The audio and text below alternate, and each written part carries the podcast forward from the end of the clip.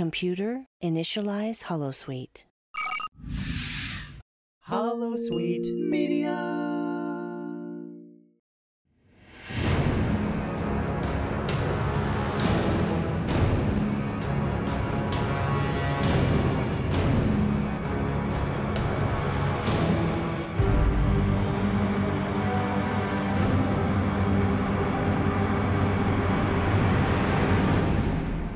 Vedeks assemble!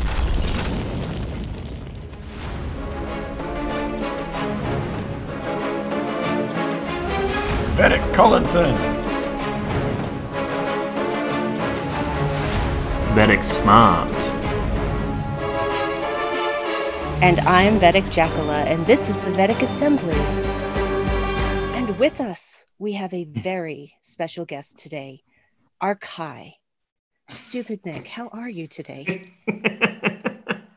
I'm great. I am so excited to be here. Uh, I'm all the more better by you having utilized the chosen nickname that I created for myself for today's podcast. But I am excited to be here. We are Does that so mean his name is Kai you. Stupid? I, I would like to think that it's more formal that way. Yeah, okay. So we'll refer to you formally as Kai Stupid. Perfect. Fabulous. No, seriously, we are so very happy to have you with us today. Listeners, if you are not familiar with the voice, uh, you may also know uh, Kai Stupid Nick as Ketwolski on the YouTubes and such. And in fact, why don't you take a moment to tell us the sort of things that uh, you you do, Kai Stupid? Yeah, no, I do uh, YouTube videos where I talk about uh, mostly Star Trek news. I cover a lot of the late breaking stuff and kind of do my best to dig deep into the underbelly of the internet to find out as much relevant information as I can so we can keep making accurate predictions about the future of the franchise.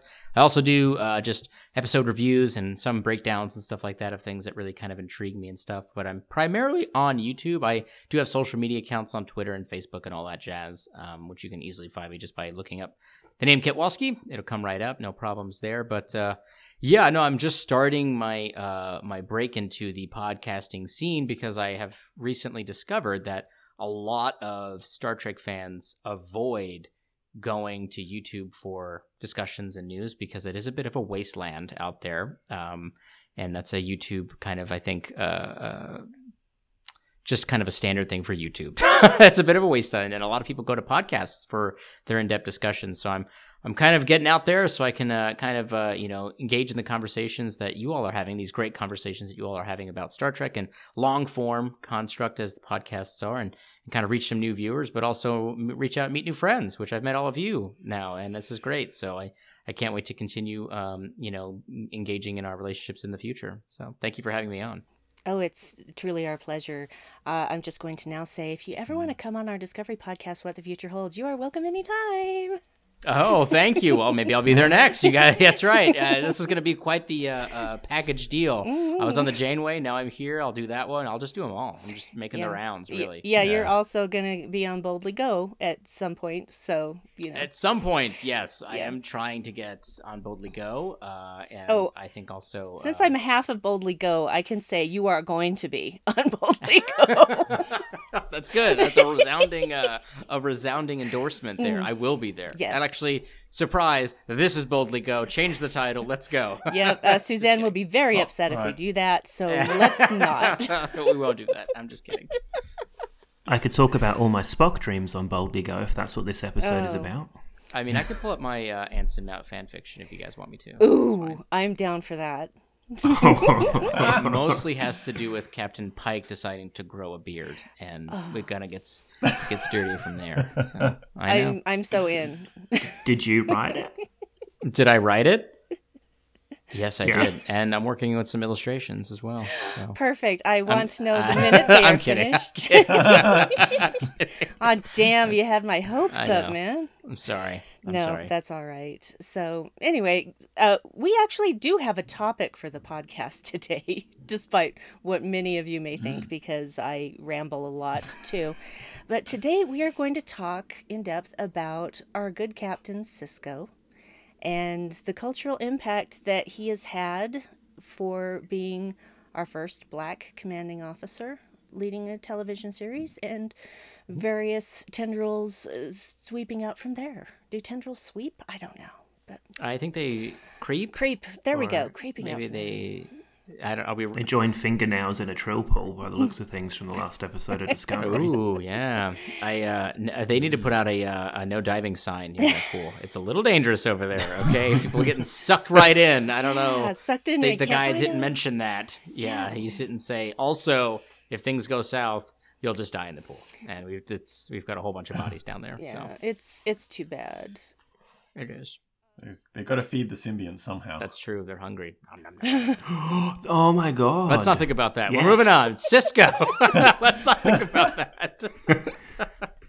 Oh, Why did you want to talk about this particular topic, Nick? Because we gave you the option to choose whatever you wanted. Mhm.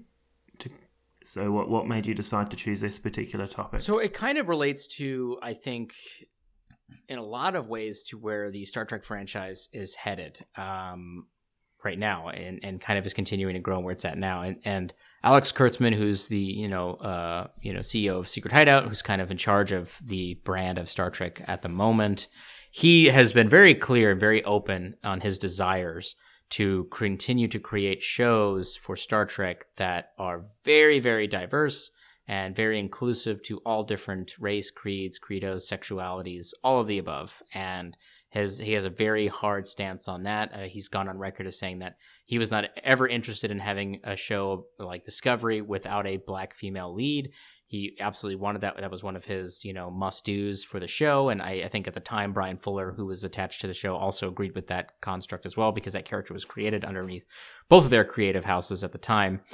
And I feel like a lot of where we're at now was kind of the run, you know? I feel like we're running with it now, but the walk, the crawl of that diversity inclusion started all the way back with the original series, obviously with the inclusion of Uhura and some of the other cast members as well, but really started to kind of pick up steam with the inclusion of Sisko, like the idea of having not only a um, a black man being featured in the show, but being the primary character, our main, essentially our main point of view character, and that person being the commanding officer of, in this case, the station slash ships is the defiance there, but it was a station at first, and and having that be the the vehicle for this for this representation, I feel like that has enabled where we're at now, and I, I think it's important to kind of go back and look at what that was why that was such a uh, crazy construct at the time and why people were reacting negatively then and how that's kind of also impacted the way people are reacting a little bit now. And it's kind of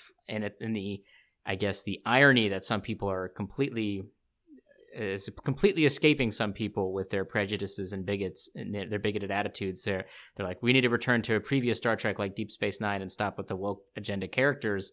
Well deep space nine at the time was considered a woke agenda show and now we've moved past that so it's that irony has escaped on some people but i think it's important to talk about and that's why i figured this would be a great uh, opportunity to talk about it it's deep space nine podcast so it's a great time to talk about it agreed, agreed. And it's true. Yeah. I, I think every new Trek series that has come out from Next Generation on has faced this kind of bias at one point or another for various reasons, and it's always the same refrain.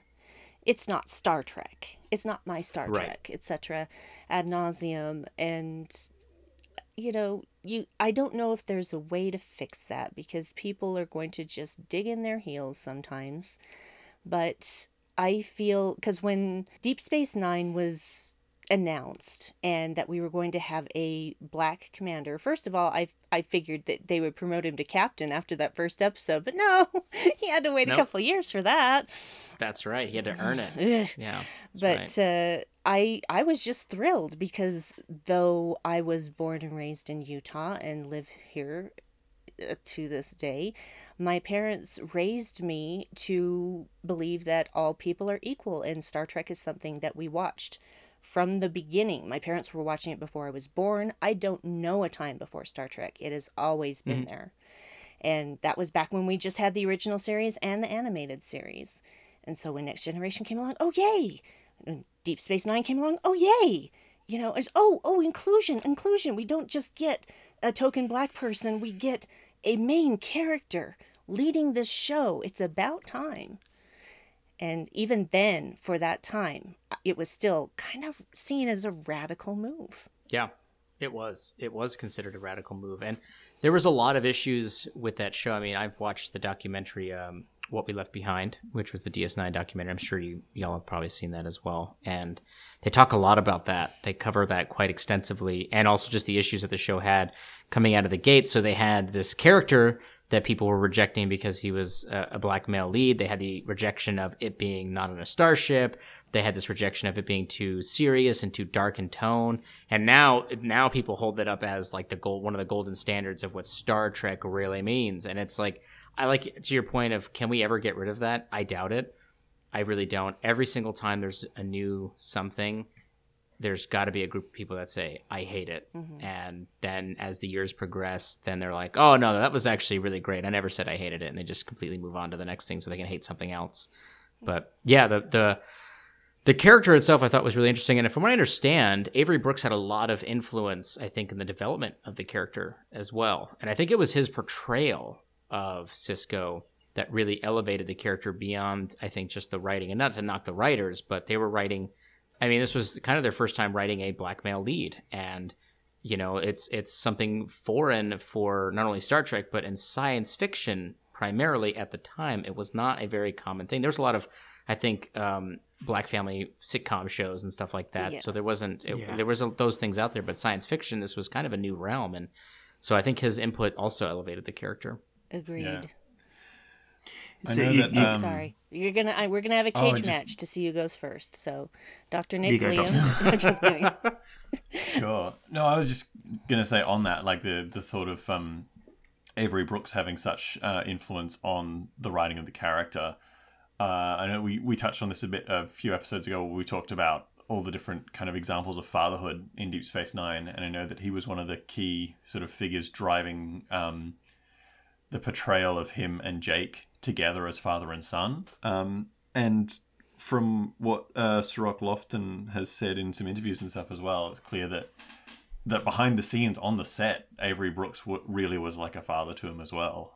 Um, so That's good. Well, Cirroc was um, very young, obviously, as well. Mm-hmm. Yeah, both as a young man and as a young actor, you know, mm-hmm. and uh, and a young black male actor in Hollywood, also requiring mentorship, guidance, and and uh, a steady hand. You know, we had just recently the, you know, a couple years ago we had that revelation that you know Denzel Washington had you know reached out in his own way and, and influenced Chadwick Boseman's uh, you know uh, career in a lot of ways and helped mentor him, and that was very similar in that. So he took that role very seriously, which I think I think elevated their relationship on screen. It didn't come off as we like the next comparison I could think of is like you know Beverly and Wesley, which is like a weird like it's a weird relationship. Wesley as a character was already weird as well, and you know they didn't really understand how to write that dynamic. But when you compare the two, one like the you know Sisko's and Jake's relationship is way better in terms of just the depth and the emotional connection. I think that was probably because of the actors' connections off screen. Absolutely. Yeah. Going back to your point about saying about sitcoms, etc. Even in the '90s, there weren't that many uh, black male or black leads in general. Mm. I mean, I think you can only think of a handful of them, especially those that are in a positive light. So, like the the the father figure on Fresh Prince of Bel Air is probably the only one other one I can think of. I think there was one on a show called Sister Sister or something. There was. There was um, also Family Matters. That was Family Matters was a thing. Yeah. Mm-hmm. Um, but there's very very yeah. few. Mm-hmm. Yeah, there there were there were there wasn't a lot. There, there wasn't a lot. There wasn't a lot of them. You know, I mean, separating the um, individual from the art from the you know separating the artist from the art. You know, the Cosby Show, obviously, way that show was written was obviously much different than who you know Bill Cosby actually is. But Dr. Huxtable was another role model for for kids at the time, and and Family Matters was another one. The Fresh Prince of Bel Air was was really powerful, and it's you know, and it's crazy, you know, to kind of think about, you know, as I was a kid growing up watching The Fresh Prince, I watched it because I thought it was hilarious and I thought it was a great show, mm. and I like Will Smith. You know, I thought everything on it was funny. You know, I I wanted to dance like Carlton with the crazy snapping of the fingers. You know, like I was doing it at the house. Like to me, it was it was just a sitcom show because it didn't have that impact to me but I know for other other people that I know now as adults, they they took it very seriously. Like Uncle Phil was a was a serious role model from that show for them growing up, like a very impactful role model, as I think Sisko was as well for a lot of people growing up and seeing that character. It, it means something different to different people with their different experiences and their different, you know, their truths that they have in their lives. And I thought it was just, I thought it was a bold move for them to do it. I would love to know why they decided in this moment they were going to go with a black male lead. I don't know what the like not as if like why why now like what was it what was the driving force behind it do you guys know I am not aware of it.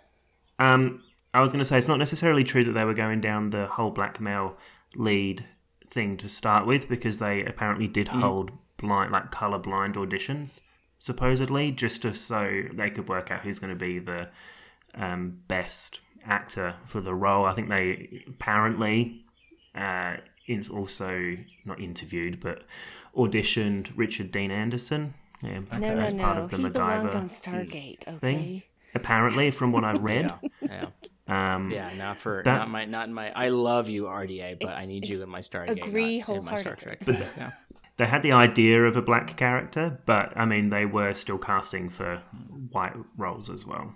That's yeah, that's and that's interesting to hear because you know obviously like I mentioned at the top of the podcast, you know like Alex Kurtzman was very focused on having a black female lead for Discovery, so they set out to find that that you know an actress to fill that role, um, and I think they found a great a great actress. Sonequa Martin Green's a fantastic actress, and she's really really really great in that role. You know, especially now with season three, she's really knocking it out of the park. But yeah, for for Deep Space Nine, it's interesting to hear that they didn't necessarily set out to do that, but that's where they arrived, and I think that shows a bit of a bit of uh, faith. I think in in trust in the creatives that were handling, you know, you know Rick Berman and company handling the situation there of because they probably they had to go back to the studio, they had to go back to you know Paramount and and say, you know, hey, this is what we're going to do, and the executives had to essentially sign off on it. So that was a bit of, it was probably a little bit of an interesting board meeting. To they probably had a couple of discussions about that for sure. Yeah, But I am thankful they went for Avery Brooks. I, I, I can't see any other character or actor playing that. Yeah, well, I had the benefit of knowing of him from uh, Spencer for Hire, and so I'm just like, oh, it's that guy, but he's got hair. So They needed to make him supposedly likable and to have sympathy towards him. Um, so that's why they asked him to grow hair and that's shave yeah, off the beard. yeah. They mentioned that in the what in the what we left behind documentary. I think they said that him being bald made him too Yeah. quote street, and they wanted him to grow hair, which is just goes to show like it's it, it's crazy to me that that was a conversation that they had yeah, and and they, that they were like, yeah, you've got he looks a little too street, which I don't even know what the hell Yeah. that's even supposed to mean. Yeah. And It I- could be and- based on that previous show that he was in. could be, it could be, It- and maybe they were trying to do something. I think Yeah. it was probably something more. Probably, and, yeah. And I I felt like it's it's crazy to me to think about where that was, and this was the early '90s. You know, like mm. when they were probably having these discussions and and doing all this, and it's crazy to me to think like from there to where we are now where like if you even had the conversation of we need to have you to grow hair because you too street that's a great way to catch a lawsuit my friend like they would send you they would fire you out of a rocket into the sun and and for good reason because that's Yeah. like that's a ridiculous construct. You know, that's like them saying, "Oh, Sonequa, we actually don't want you to have your long uh, braided hair because it's too it's too street or whatever you know word they would use." It's like, no, like that's not what we're doing here. And it's crazy how much we've progressed, and I think that's in no small part again due to these small things that were happening back then that we view as small now because it's like oh so they had a black male lead like what's the big deal? Like that's that's much more commonplace. Still not as prevalent as it could be but it's much more commonplace now. But that was huge and those little small things have enabled us now here in 2020 to enjoy things that i think you know younger generations of people don't even realize like how crazy it was you know just 20 years ago. And it's it's crazy to me to think about Yeah. that. It is. And just like how Yeah. How good it is to see how how much that's changed you know not just in the kind of microcosm of Star Trek from you know them saying that to Avery Brooks asking him to grow his hair up to now we we have uh, both Burnham and Owosekun with very um like African sort of hairstyles that are you know because it's something that I know that a lot of um especially African Americans, but people of uh, African descent anywhere in the world kind of have to deal with is allowing their hair or having the hair in styles that is just kind of natural for it is seen as like unprofessional by a lot of like majority like white Yes. run you know business places and stuff like that um yeah so having just that representation and even within the span of deep space nine you know he sort of has that kind of hairstyle and is clean shaven for a couple of seasons and then i've even heard a lot of people talking about it um uh, in, in the sense of like that's where the show really gets good like i think i heard someone exactly quoting is like he shaved his head he got the beard he got the warship um, and that's when the show really took off Well, that was their that was their beard. Everybody knows the growing the beard is a phrase for the next generation. When Riker grew his beard, that's when the show got good. And for me, for Deep Space Nine, the show got good when Avery shaved his head and got the goatee. That's when the show picked up, in my opinion. I, I know that's kind of like an arbitrary construct that we have there. you know, I, I have a similar opinion about like you know Voyager. It's like when Janeway lets her hair down, that's when the show gets good. Same. That's when it gets good. I- I you know? feel but that. That's these weird arbitrary things, and I feel like that's continuing because Sonequa's got a different hairstyle in Discovery season three, and the show is increasing in quality Hmm. exponentially. So I don't know. I think these uh, hair-related uh, connections need to be really investigated by someone.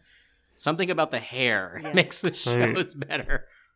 What hair changed on Archer Archer cut between his hair. season two and season three? he had that little Boy Scout haircut to the left, and then when the Xindi attacked, he started brushing it forward. And he changed it. And T'Pol changed her hair too. Yeah, her hair was not so severe. It was a little bit longer and uh, not so making her look alien, sort of thing. Yes, they said you only get this bowl cut, and that's it. And then they put her in the nicer uniform, and they said you can. I guess you can grow your hair like an inch, and that's it. yeah, that's But yeah, that's one of those things that always bothered me about the Vulcans. Is it's just a little too monoculture with the hairstyles. It's like surely there are different hairstyles on Vulcan, for heaven's sake. The, the entire planet is not going to do their hair the same way. That just isn't the way things work. also Can to keep your hair. With a mohawk? Yeah, can you keep your keeping your hair like that always would involve you going to the haircuttery, the Vulcan haircuttery, whatever they would call it. I don't know. I doubt that they have a haircuttery out there. The Vulcan haircuttery. What, what the fuck's a hair cuttery? Oh well, you know, hey, this is America, man. This is what we're doing over Is here. that what you call it in America? no. No, that's just a that's a there. That's just a company a company called Haircut. We have other things called Great Clips, Great um, clips. Uh, Sports Clips. I think is another one. Oh, yeah, where it's just for men. It's it's for men. It's sports, and you go in there and they give you man haircuts beef jerky or something. I don't know. I've never been inside of one before. they put Yeah, it on man haircut. sports channels for you instead That's of right. music. That's, I think that's part of the gimmick there. Yeah, it's like yeah, it's sports channels. Yeah, it's for men. Yeah, the yeah exactly. Yeah. yeah.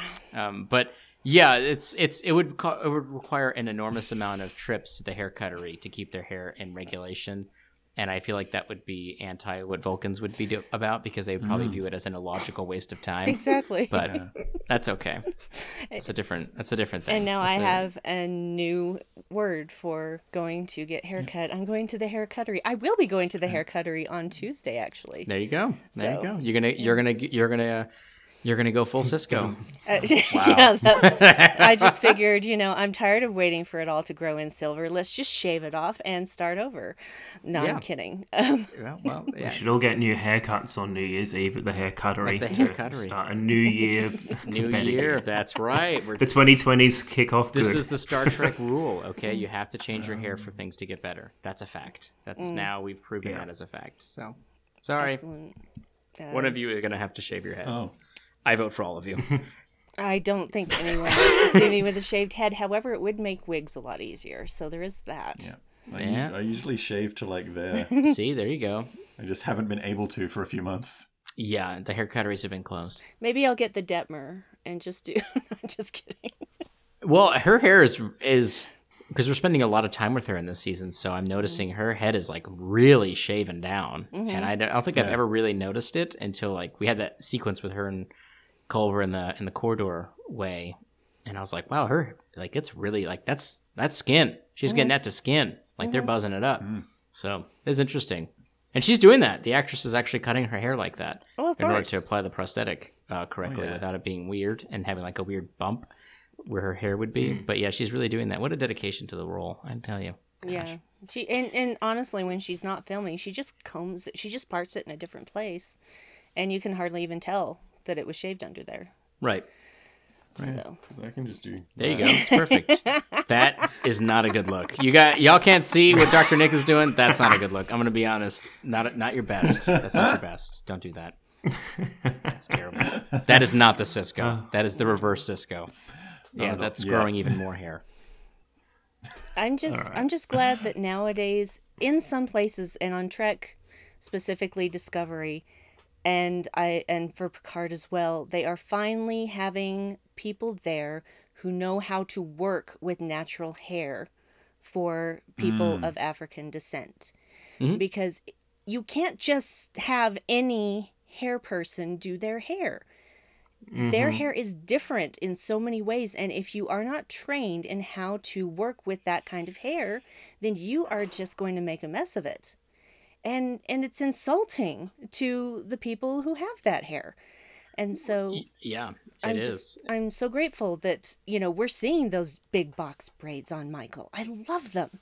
And Owosekun's hair yeah. has always been fabulous and I love seeing it. And I love that they have someone there who can do that. And that should be the case on every television show, movie, what have you, that has anyone with that kind of natural hair. That should be the standard. Hmm. You know, and that's the thing, and I'd love to know more about some of the behind the scenes stuff there because I feel like again, when you're looking at a show like Deep Space Nine, right, where I feel like they were, I feel like the studio was in some regards afraid to go full into the culture of you know the black culture essentially hmm. they were a little afraid to do that i felt like and that's like the whole construct of like oh you're the we're talking a lot about hair which is this is just turning into a hair podcast but the the the street comment is just one of i think probably many discussions that were had um, in regards to how they were going to portray sisko and his relationship with his son and how he was going to be as a character because I felt like there was I feel like they were trying to maybe they weren't trying to lean too far into it whereas now I feel like it's much more it's actually something that we that's clearly celebrated and is desirable to see on camera. And again I feel like because of the work that probably Avery was doing. And I think even he if I'm remembering the, the story right something about him leaving at the end, um, leaving behind his two kids, you know, and his wife, and there was like this whole construct there of the absentee father, the the father that's not there, and how that was going to impact, and what that shows, because that's another issue like that people talk about very heavily inside of Black culture, which is, you know, dad's not being around, and that's something that is kind of viewed as a it's it's obviously a negative thing to actually have that happen, but that portrayal in media is done as a way to just it- it's not very good, you know. And we actually just recently got a little bit of that in Black Panther, where absent fathers weren't there and bad father figures and things like that. So they kind of keep playing on that. But I I feel like Avery's interactions with the writers in the studio enabled them to create a story that felt cohesive and made narrative sense but didn't like come across as like and now the black dad is gone and mm-hmm. that's you know you know, you know what i mean like it, it was it wasn't insulting and i felt like work like that little things like that I felt like have made like all of these ripple effects throughout the decades to where we are now. Hmm. I really do. I, I think it's absolutely critical that those things occurred, and I'm sure it was a fucking fight and a half to get those things done back then. But now, you know, we're we're we're reveling in that. We're reveling in, in what had happened, and we're enjoying it. So the fact that it occurred. So, so with that thing about him going into the wormhole and leaving Cassidy pregnant and uh, Jake behind, Avery did have a significant part to play in the words that were in the actual script for that. He specifically wanted to make sure that it wasn't gone forever, and the whole time of "I will be back" was down to Avery because he did not want that absenteeism Right. to be continued and just thought of as what Sisko does at the end of the show. Mm-hmm. Yeah, and I think it was I think it was great. I think it was great that that he did that and and again like it's just it's those little things that I think at the time probably was a real challenge for him to convince them to do that, you know, and and but it was great that they have an actor there that was bold enough to stand up and be like, no, I'm not. Like, I'm not just going to read these lines the way that they're written. We're going to have to change this because it's beyond. It's not just about Star Trek. This is people are re- relying on, like we mm. talked about earlier. Like, there are people out there that are viewing Sisko as a role model and as a father figure for for young black males who don't and, and black females who don't have their dads around, and to then see their potential hero on screen abandon their kid his kids and his wife would have been terrible. It would have been it would have been terrible and would have undone all the work that they had put in. And I'm so glad that he did that. I think it was fantastic, and I think it was I think it's added to his legacy, and it creates a mm-hmm. situation where he could return. I know Avery probably never wants to return based off of what he said, but you know it's Yeah. he's come back obviously in beta canon and in novels and in comics and stuff like that, and in, I think even in Yeah. Star Trek Online, you know the character has returned in some various ways, but you know it always leaves that door open, which I think was was important. Continuing on with the absenteeism thing, you can you can argue that even through the midst of a you know a interquadrant war, he is still there for his son. Mm. Yeah. Yeah, that's a very good point, you know, and the bond I think between Sisko and Jake I think is no no more prevalent than and I am terrible with episode names, but you guys obviously know the episode I'm referring to where we The The visitor. The visitor, right? Mm-hmm. And that I felt like really just is the peak of their interaction and, and the depth of their connection.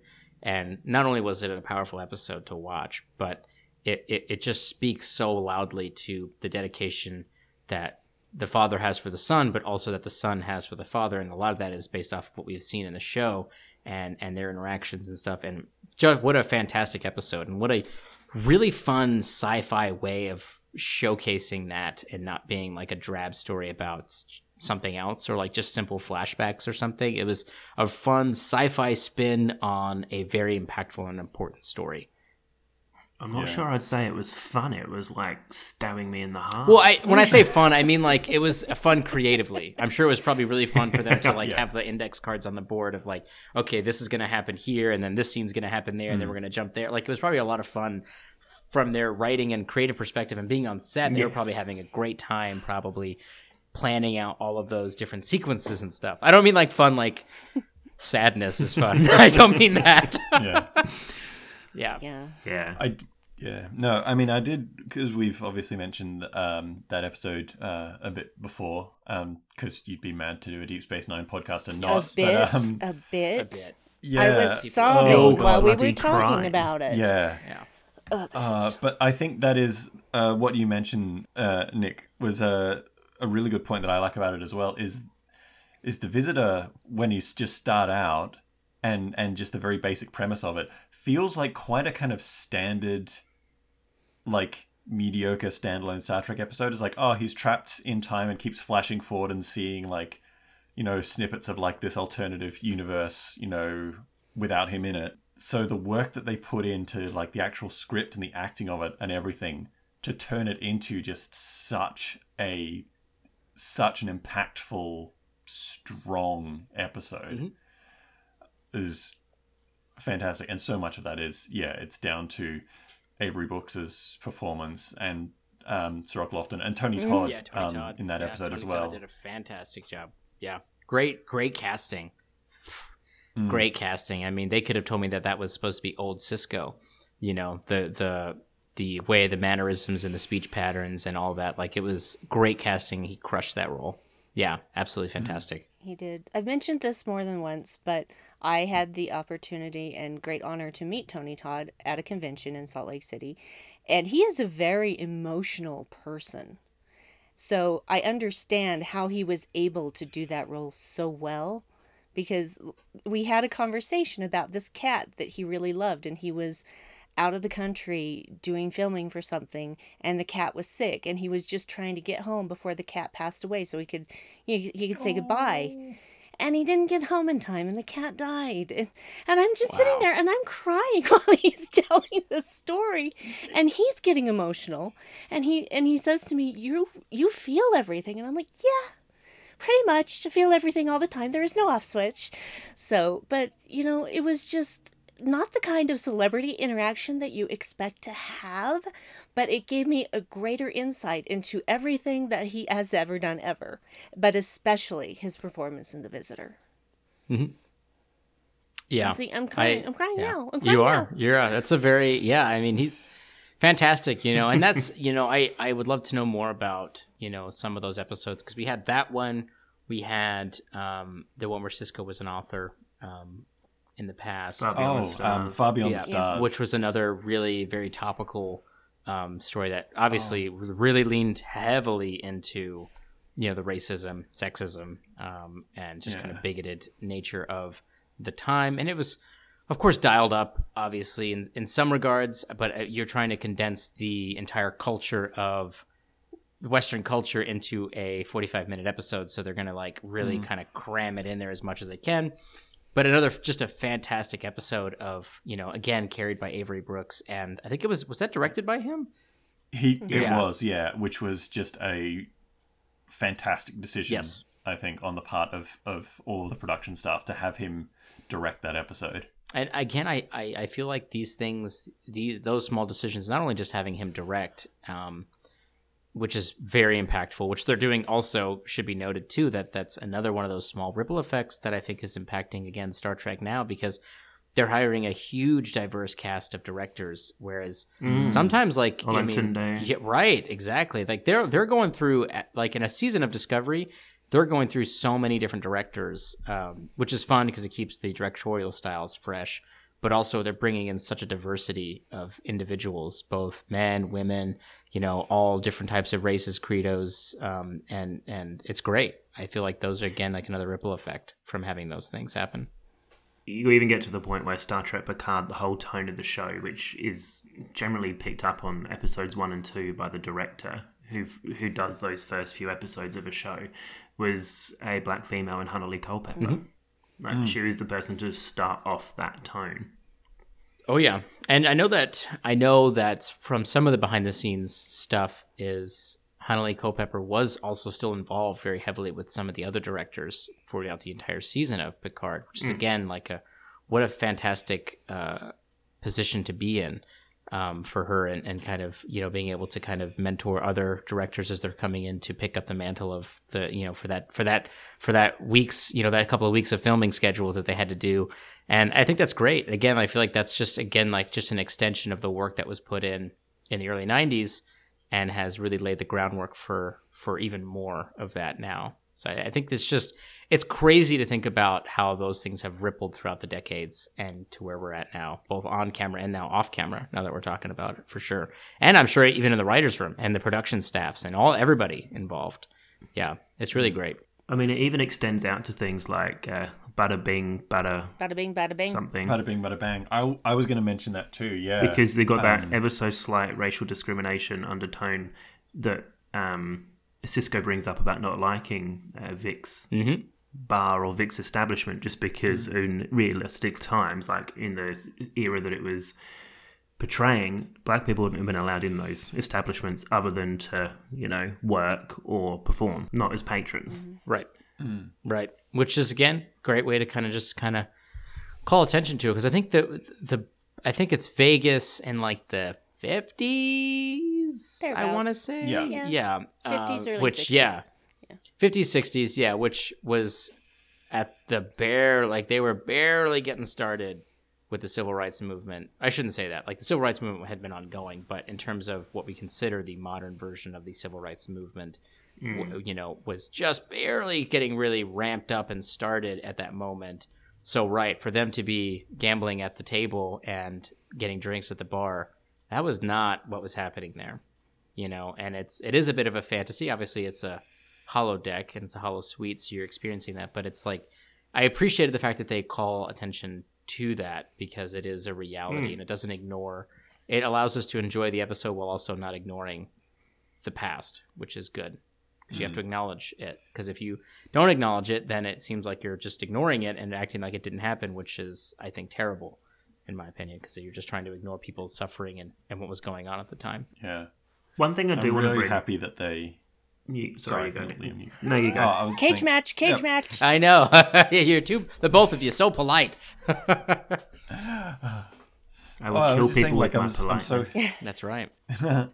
I'm so happy that they that they did decide to go with that and have have Sisko bring this up because it it shows you know in universe that even though you know this is humanity of the 24th century and obviously like we see there is still you know interspecies racism you know people talk referring to the Cardassians as Cardis or spoonheads and all that sort of stuff but like it's obvious that you know within humanity at that point you know racism doesn't exist anymore in in the sense of everyday but sisko at least has not forgotten that it is and always will be part of humanity's past Yeah.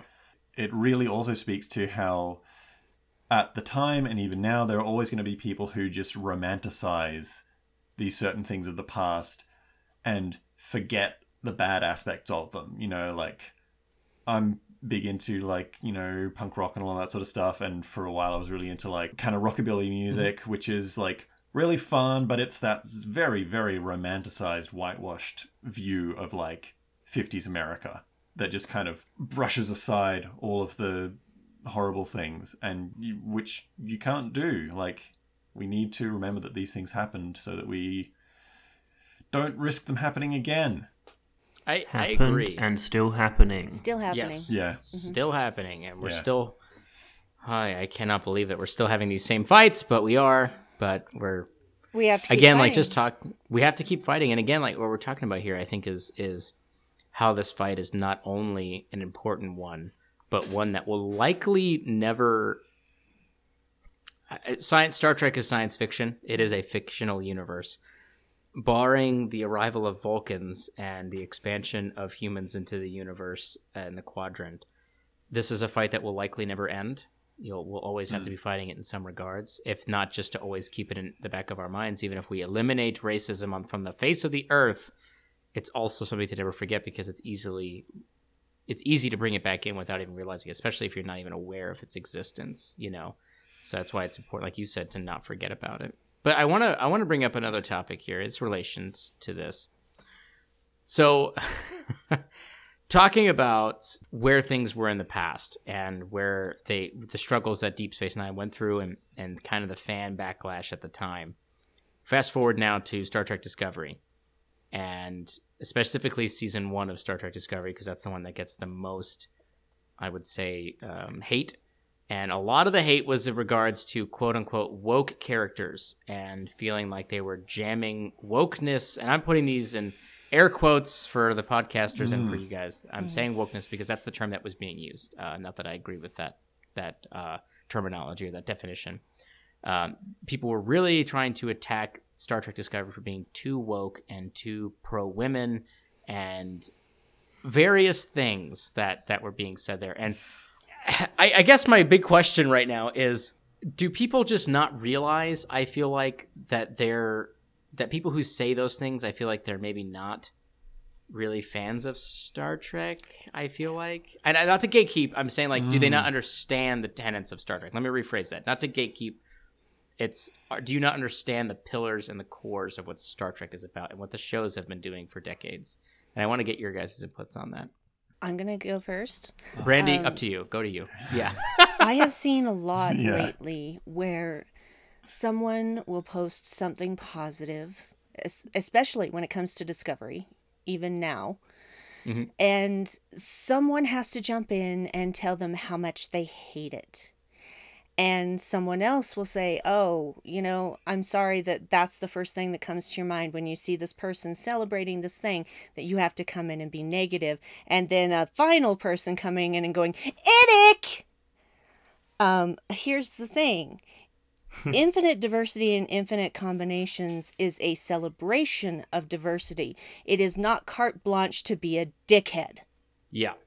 I agree And with that- that. That needs that to be on a is- t-shirt right there. Yeah, That's- yeah. it's just like it's, it's it's infuriating to me. If you cannot understand what that simple tenet means, then you don't fully understand Star Trek.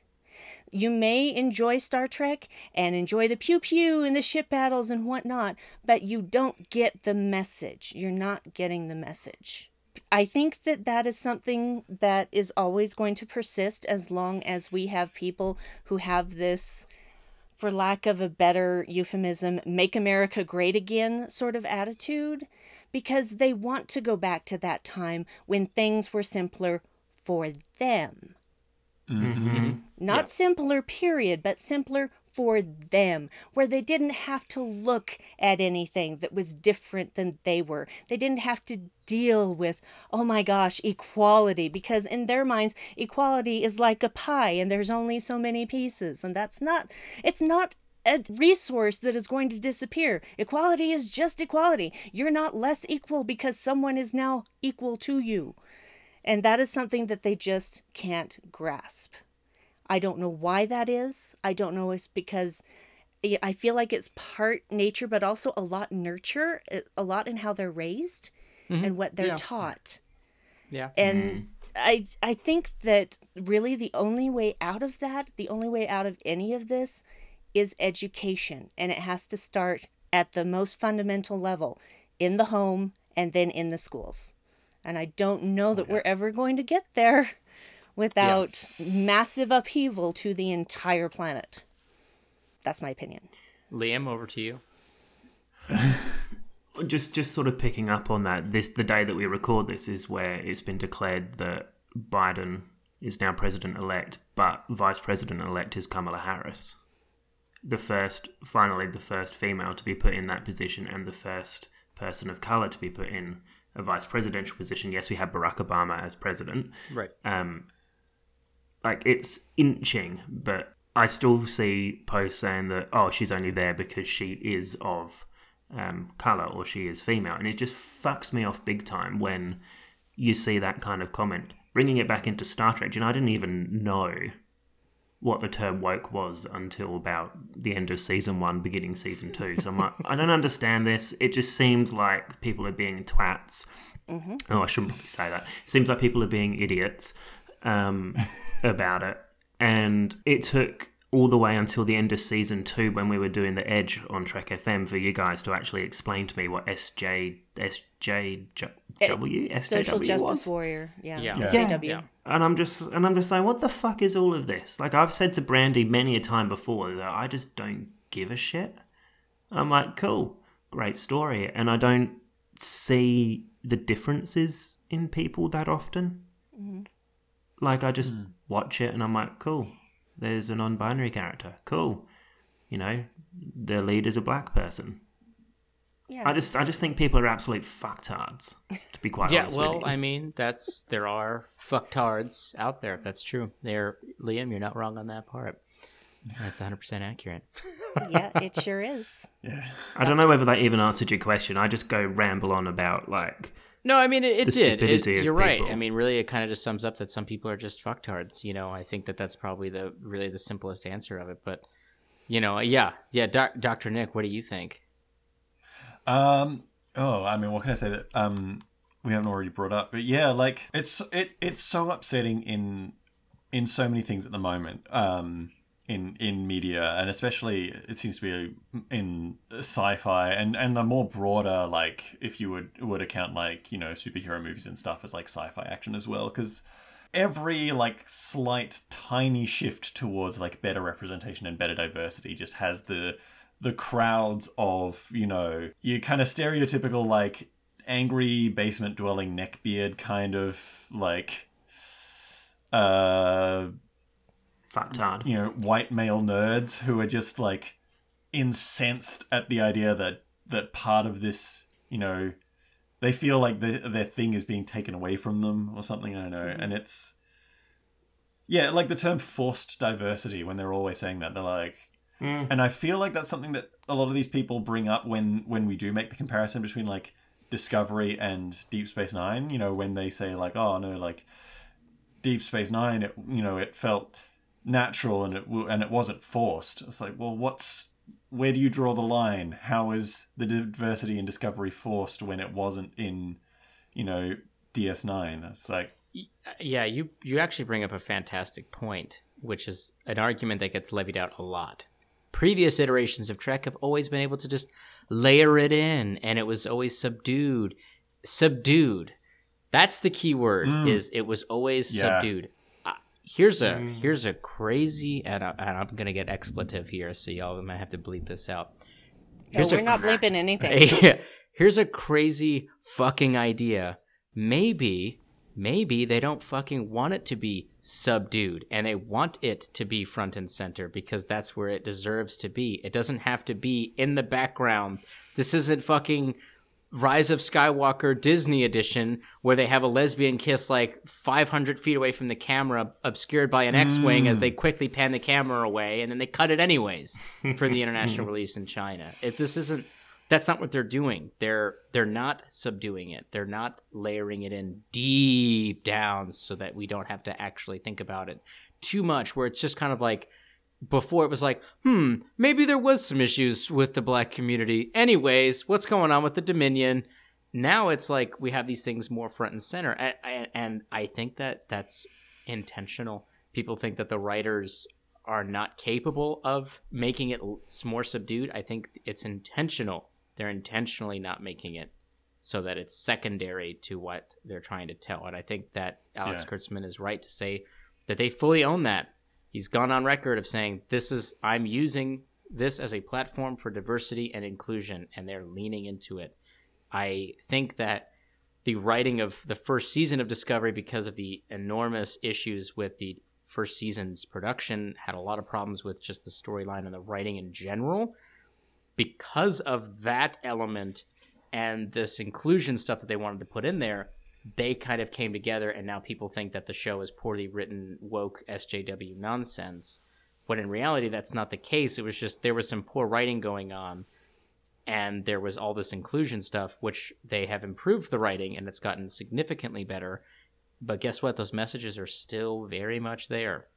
They're very Mm. much there, and I I just find it fucking irritating that people will equate like a badly written character as oh it's badly written and it's because of whammon and SJW stuff. You know what I mean? Like all the all the Whammon. whammon, you know, like they scream that whammon with an A, you know, and and it's it's they equate all these things as the same thing and it's like, well no, it's hmm. it's not because she's a woman that this scene sucks. It's because the writing sucks. It has nothing to do with the fact that the actress it's an actress instead of a white male actor. That has nothing to do with hmm. it. It's just that the scene was poorly written. Period. It's not because of the diversity and the inclusions and and all that other stuff. But people are unable or unwilling and don't want to separate the two constructs. So it's now formed into anytime it's the whole go woke go broke construct you know anytime you try to bring in any sort of diversity inclusion everybody's like it's trash it's garbage they're doing too much get rid of this what are you trying to do you're trying to ram it down our throats and it's like here's another fucking clue just if you don't fucking like it just turn it off there's another idea if it does if, it, if it's making you uncomfortable maybe there's a reason for that and if you don't like it then you can just turn it off and you can just go There's a reason for that. Fucking examine yourself. right Yeah. Yeah. yes yes I I did actually say something like that on Facebook a few days ago. That you know, maybe you should take this time to turn your uh, thoughts inward and see why you feel the need to go shit on someone's good time and yuck someone's yum. Why do, why do you feel the need to do that? What why is it this hurting you? So I I uh, I made a video on my YouTube channel a while back, and I dive really deep dive into the issue of one of the biggest issues that Michael Burnham as a character gets levied against is that she's a Mary Sue character. And so here's and I'm gonna and Brandi, you may get a little spiced up about my conclusion. My conclusion was that based off of season one, because I think I made that I think like in the middle of season two is when the video came out. So I probably need to do an update now.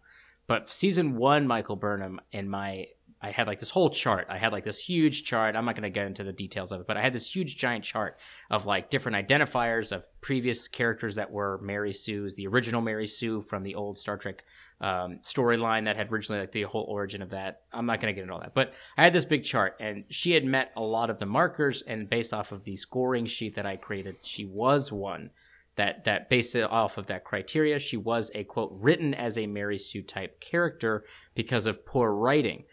The thing that I brought up in the video though and a lot of people commented on in the, in the you know in the comments is there are a lot of Mary Sue type characters, and then the other construct of Gary Sue, I think, is the name for the male type characters. And the reason I brought that up in my video was, would would have this even been a conversation if Michael Burnham was a white man? And in reality, the answer, in my opinion, is definitely not. Because everybody says, like, well, what about Captain Mm-hmm. Kirk? What about Spock? What about these other characters? And there are things that that get them a lesser score, but they are still considered to be Gary Sues or Stews or whatever the freaking term is, because that they're just the main characters. They're the hero characters, and they need to go and do the thing, and that's. But because they're white men, it's something that I think some people are more comfortable with digesting. But it being a black female, it has to be this label, and it's used as an insult. And I, I, my, the point that I was making in that video is, is yes, she might be, but does it really actually matter? Because all of these other characters are just the same way, you know. And that was kind of the question that I posed there. But people still levy that against her. They still do. I feel like Michael Burnham is a very similar character to. Fuck, I can't remember his name. In The Expanse. The, Oh, the- Holden? Holden. yeah, Holden, yeah. Yeah. And I feel like your point there. I don't think anyone says that kind of stuff about Holden. right. My husband did actually. Oh, he did. well, I think we're also becoming a little bit more aware of it as a as a viewing audience, right? Because this mm-hmm. same argument was leveled leveled against um, Rey from Star Wars. They leveled the mm-hmm. same mm-hmm. argument against Rey, and it's it's is it because that she's a woman? Because they're like, well, no, Luke Skywalker, he had all this training, and I'm like, he had like 30 minutes of screen time with Yoda running around in a swamp. Now that mm-hmm. is training. I'm not denying that. That's definitely definitely training, but is that though Luke Skywalker we saw in Empire and the one that we see in Return of the Jedi are almost two totally different characters. He's clearly done some other things, and all that happened off screen, but yet nobody lev- levels that against his character. And it's like, is that because he's a white man? I think you might have to consider that being one of your mm-hmm. biases. You know, it's it's so I, I find it interesting. I find it interesting that she gets that she gets that that label, Michael Burnham. I kind of feel like I want to give Brandi the right to reply here, just because as the As the resident Female. female. As a, uh, yeah, and I and again, if you want The me to get into female. how it is I broke it all down, it was it was I was being very methodical with my process because it was based off of a scoring sheet. It wasn't just like, you know, ba- trying to base it off of. This was the original Mary Sue from the Star Trek um, article from the magazine that was written. These are the elements of that. Do these characters reach that? And the answer was yes, but does that actually does it even fucking matter? And my conclusion was no, it doesn't. But does it make for an interesting character? That's a subjective opinion thing. But anyways, I'll turn it over to you. Sorry. No, that's fine. Um, the way I feel about it is this: uh, Mary Sue is an inherently sexist term, and you can call a Gary Stew what you want, but that's not really a thing. It really just isn't a thing because male characters, especially white male characters, get away with this kind of stuff all the time with zero criticism. Mm-hmm. So it is absolutely all about sexism and about racism. And uh, unfortunately for Michael Burnham, it became both of those things. I mm-hmm. I didn't I don't see her as a Mary Sue because in the very first episode she commits an act so heinous that it is the worst thing that you can do in Starfleet. Is that really what a Mary Sue does? Mm, kind of no, no. you see, she is fundamentally flawed. She is There's fundamentally flawed, and so mm. I'm not saying I'm I'm not saying that you're wrong about by the standards set for Mary Sue that she is a Mary Sue because the standards themselves are flawed. Yes. So I, gr- you I, know. I do not disagree with you at Yeah. all on that. Yeah, and so you're right to I'm- say that it is a sexist term. It is. Yeah. It is, and it, Hmm. and I'm not I'm not offended by you finding that you know she met that criteria because of course that criteria was created by white men, so you know just to it, I don't I don't understand this fear of strong females or fear of strong people of color. I don't I've never understood it. It it makes me f- like really angry like I can get really angry. None of you guys have ever seen me really angry, and I pray that you never do because it is ugly. It is like a it's like an atomic bomb has gone off and there is just wreckage everywhere. I just I can't I can't put into words how stupid mm-hmm. this level of of looking at people is. I just I will never feel that that is in any way part of IDIC. That is never going to be mm-hmm. part of infinite diversity. Diversity doesn't mean we have to accept people behaving badly. Mm-hmm. And we just, you know, I, I knew this was going to happen the minute I, that I heard about Discovery. Uh, I didn't pay a lot of attention to it at first because it was, this is going to happen. Oh, is it going to happen? Now it's going to happen. Oh, we're not sure it's going to happen. It's going to be out. No, it's not going to be out. And so I was just kind of like tired and I was just, and I just stopped thinking about it. But then it's okay here it's coming out on september 24th of 2017 and i had something to actually grab onto and the minute that i first saw trailers and stuff i'm like uh fuck this is gonna get a lot of flack Yeah. i knew Well, because the first trailers included Burnham and Georgiou, so a, Yeah. a character of Oh my Malay god, an? Asian woman and a black woman? Where are the men? I, I think you mean the whammon. Yeah. the whammon. Like a spooky Yeah. ghost is saying it. Yeah, it's weird. Yeah, that's actually what I call the oh, man. people criticizing it. They're the wham man. Wham, I'm wham- not 'cause they have represented. The wambulance. That's it. Yeah. Yeah. It's, Oh, is that what that term's about? That's right. That's right. And, you know, and it, you bring up a, a good point there too, because I know another criticism that the first season of Discovery got was they're like all of the white men in the show are portrayed as either gay or evil, and I'm like. I did not notice that, And? and I Yeah. was not something that was a concern for me. But some people thought like that was some kind of hidden messaging that they were going to get rid of. And I know when when Anson Mount portrayed Captain Pike, they were like, "Finally, we've got a real strong leader back." And what you mean is, finally, you have a, a straight white male captain. Which, by the way, Anson Mount is not the person that those people would like in real life because he is very much against all of that attitude for sure yeah. as an Oh, individual.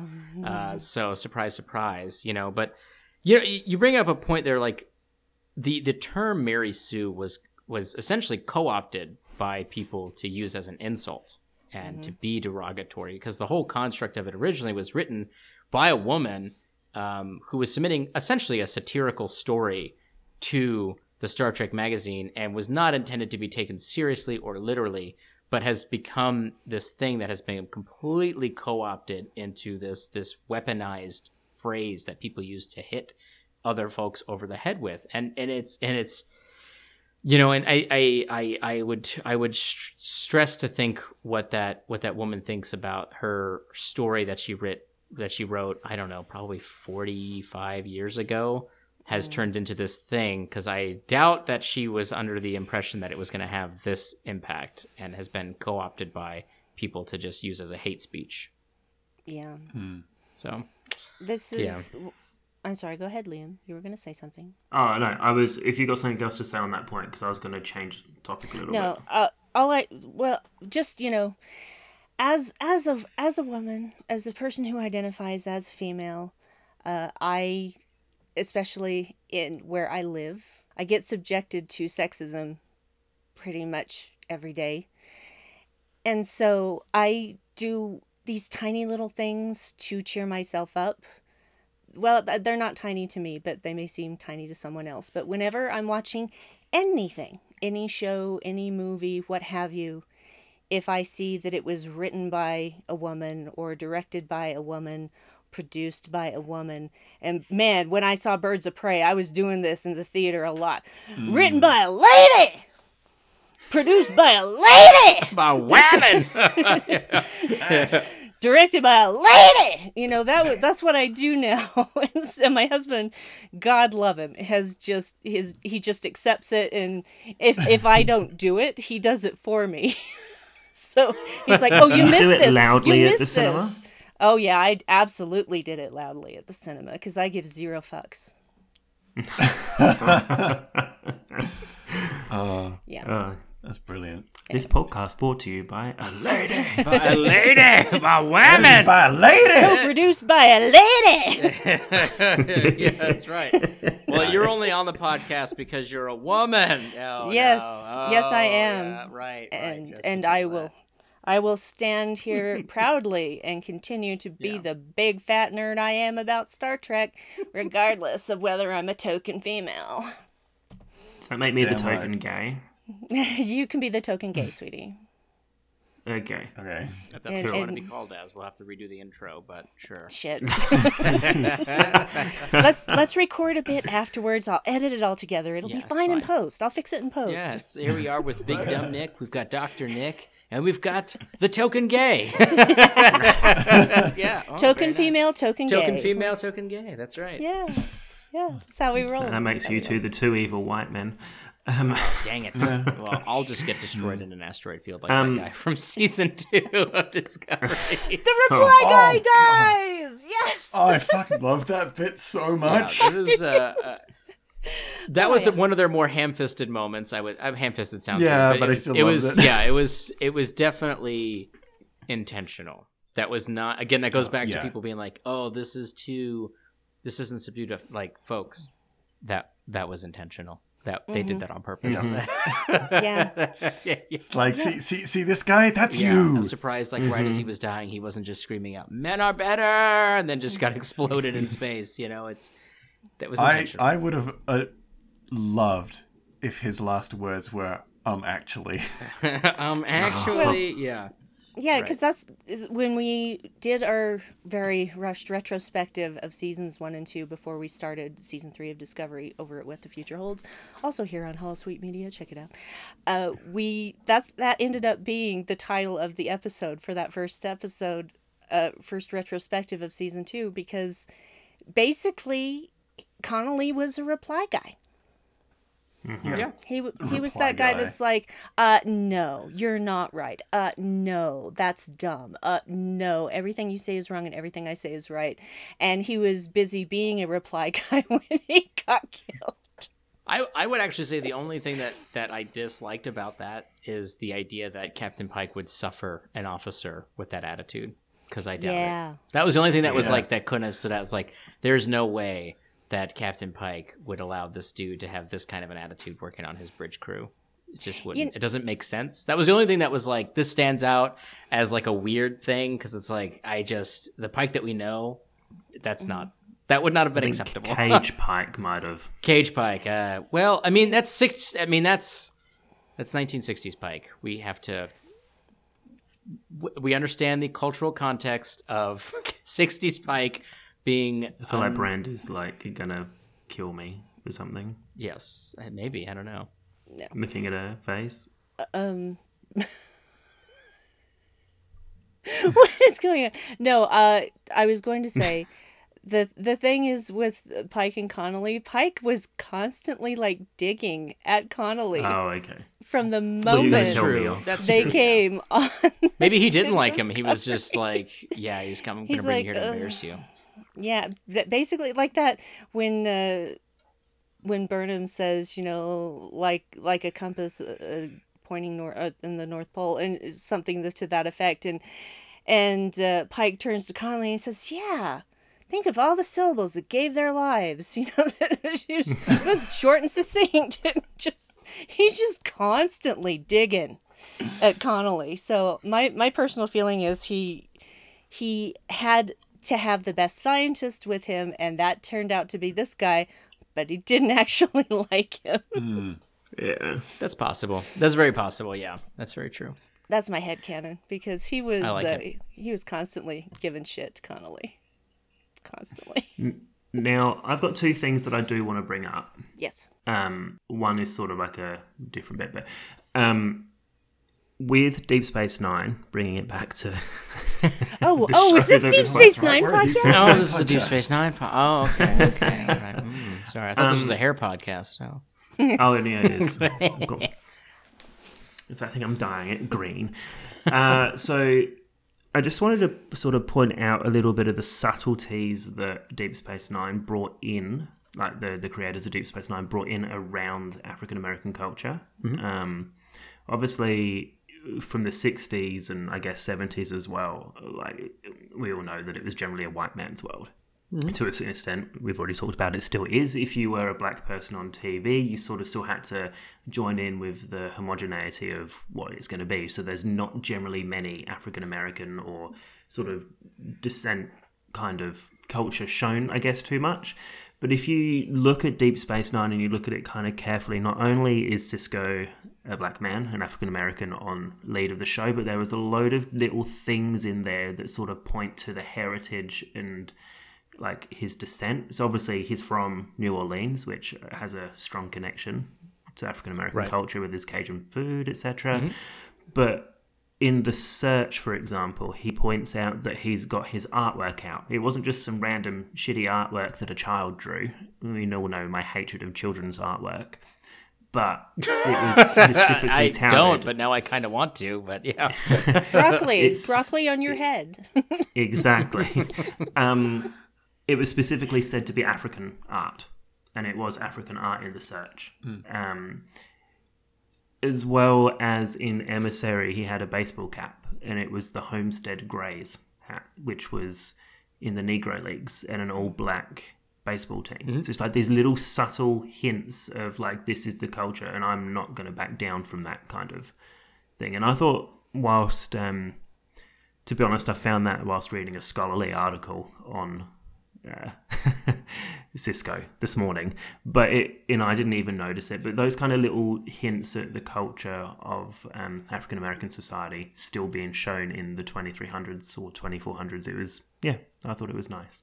Yeah, I, I agree. I think that you know, I, again, I kind of go back to how people are accepting of that idea, but you know, like they'll they'll throw it at Discovery show like, why do they have to keep bringing up these diversity inclusion topics on this show? Wouldn't that art? It's already been done and gone with for hundreds of hundreds of years at this point, but yet they're acceptable to a black captain having an all Negro baseball team's cap and that's okay but it's like no because it's it's not just this is just a television show okay? But they're trying to get across a social message and yes does it make sense that he would as someone that far in the future would have an authentic baseball cap from that team?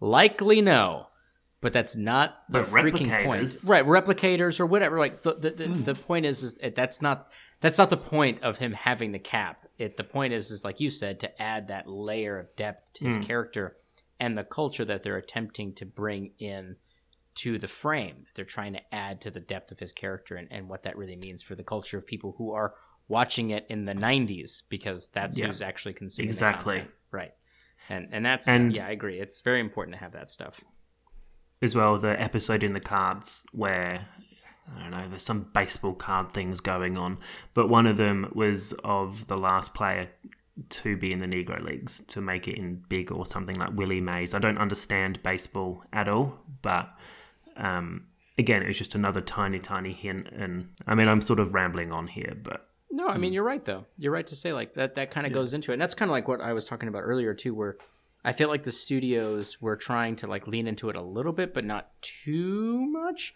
But those random flare-ups of culture and um, heritage did pop up occasionally, and I, you know, nowadays I feel like they're much more open to the idea of having more of that. I think even in Burnham's quarters in this most recent episode, there was some, there were some. Um, paintings and some statues and stuff like that in the background that were uh int- like I don't know I don't know what the heritage of it was they kind of it didn't really pan on it there but it, it was definitely something there that was more than what she had before which was nothing was very Spartan which was her character but right they've added a little bit more flair to that I think to continue to add into that depth for people who are watching it now in 2020 because that's what's Yeah. important because this is just a television show trying to convey a message, a social message, and that's what's important. And I think people forget that sometimes that it is a TV show trying to reach an audience that isn't that doesn't live in the year 3000. They live in 2020. So, Yeah, Agree. Uh, very much. Oh, I was just saying, like, it's. This kind of just made me think of it as well that it's very interesting that all of the. And for Sisko's character, having him be so in touch with, you know, his own cultural heritage like that, it was, of course, intentionally for the audience, as we were saying. I think it also works very well with his character in the universe because, you know, him knowing and understanding and just remembering this history of you know coming from a culture who were oppressed for so long on Earth, he is able to see that, and you know that's probably one of the things that helps him, you know, as the character to find such solidarity with the Bajorans and to mm-hmm. sort of f- adopt his role as the emissary so well. So I think that really it it gives the character so much depth and it, it makes him really work in that role. I agree. You know, it's actually like a, now that we're talking about it, it's actually a bit of a of a fun twist on the way that they've established some of the backgrounds of like Captain Picard because he just like, he's mm. a guy that likes old shit. You know, he likes wine to be made traditionally. His family is very traditional in that regards, and those feed into his character of like he likes old books and he likes you yeah. know the fucking pan flute and all that. You know, and it, it, it, that was like a it's like a way that they took that construct that added layers to his character and they kind of twisted it a little bit to kind of like okay, but now we're going to apply it to a black male lead. So how do we how do we make this relevant? they could have just had him be someone who's similar to Picard in nature that's like, oh yeah, I just love old shit too. But they didn't. They added that extra depth to it. It's like not only does he like old shit, but it's old stuff related to black culture and black heritage because again, it's about the message for the audience at that time and mm. I think that's what that's what resonated. And I think is a a bigger step. I don't think there was a lot of people like really pining for the old wine uh, construct when the next generation came out. They were they didn't have a big crowd for that, so they tried to make that instead of just being a layer for just the character, they made it as a layer for the character and for the viewing audience, which is I think just mm. speaks to the the complexities of of having a black male lead and that they were really thinking about it. I think in some regards. So I've got a question for you all. Of post discovery shows, would you say Deep Space Nine is the pinnacle of diversity within Star Trek? Oh, you mean pre-discovery? Pre-discovery. I was like, are they coming out words. with another season, or what are we doing here? This, okay, like, we got the hot news, people. I better get my lights on. I got to make a video. yeah. Uh, yeah, so I totally meant pre. Mm. Don't worry about editing my idiocy out. Now I'm Vedek stupid. it's a title that everyone can have at some point. Yeah, exactly. It's okay, token okay. gay. kind of rhyme too. I like it. That's good. Can that be the title? It's okay, it's token, okay, token It's okay, token gay. That's a great. Let me write that down. That's a great title option. And since I'm editing, that's pretty good. Uh, got it. So, um, what was your your question? Is is do you think DS9 is the most diverse show pre Discovery? Definitely pre. yeah. I would say um, yes. I would say yes. Mm. I think that for all of their faults, I think the Kelvin films did try to increase the diversity as much as they could, but they were constricted by the bounds of the original series cast. But they definitely stretched it, I think, as far as they could by having Uhura having a more prominent role, having an interracial relationship there, having Sulu have a, uh, a gay relationship with his partner, and, and having an adopted uh, child as well. And so I think that they did the best that they could, but they were definitely constricted. Um, so I would say yes, Deep Space Nine was probably the most diverse show pre-Discovery. Yeah. It was definitely the show to embrace the idea of diversity the most and and celebrate it, I think. Because like obviously we've we've spoken at length about the black captain and son, but you do have the undertones that the Trill bring. Mm-hmm. Um, mm. and then we do have that kiss in rejoined between Dax and the other character I can't remember their name. Um, I just remember the actor you, Susanna Thompson. Yes. She's the well, but there we go. We'll just go with that. She, That's her name. Mm-hmm. Yeah. So pre-Borg Queen. Um, then you've got as far as you the, know. is, um,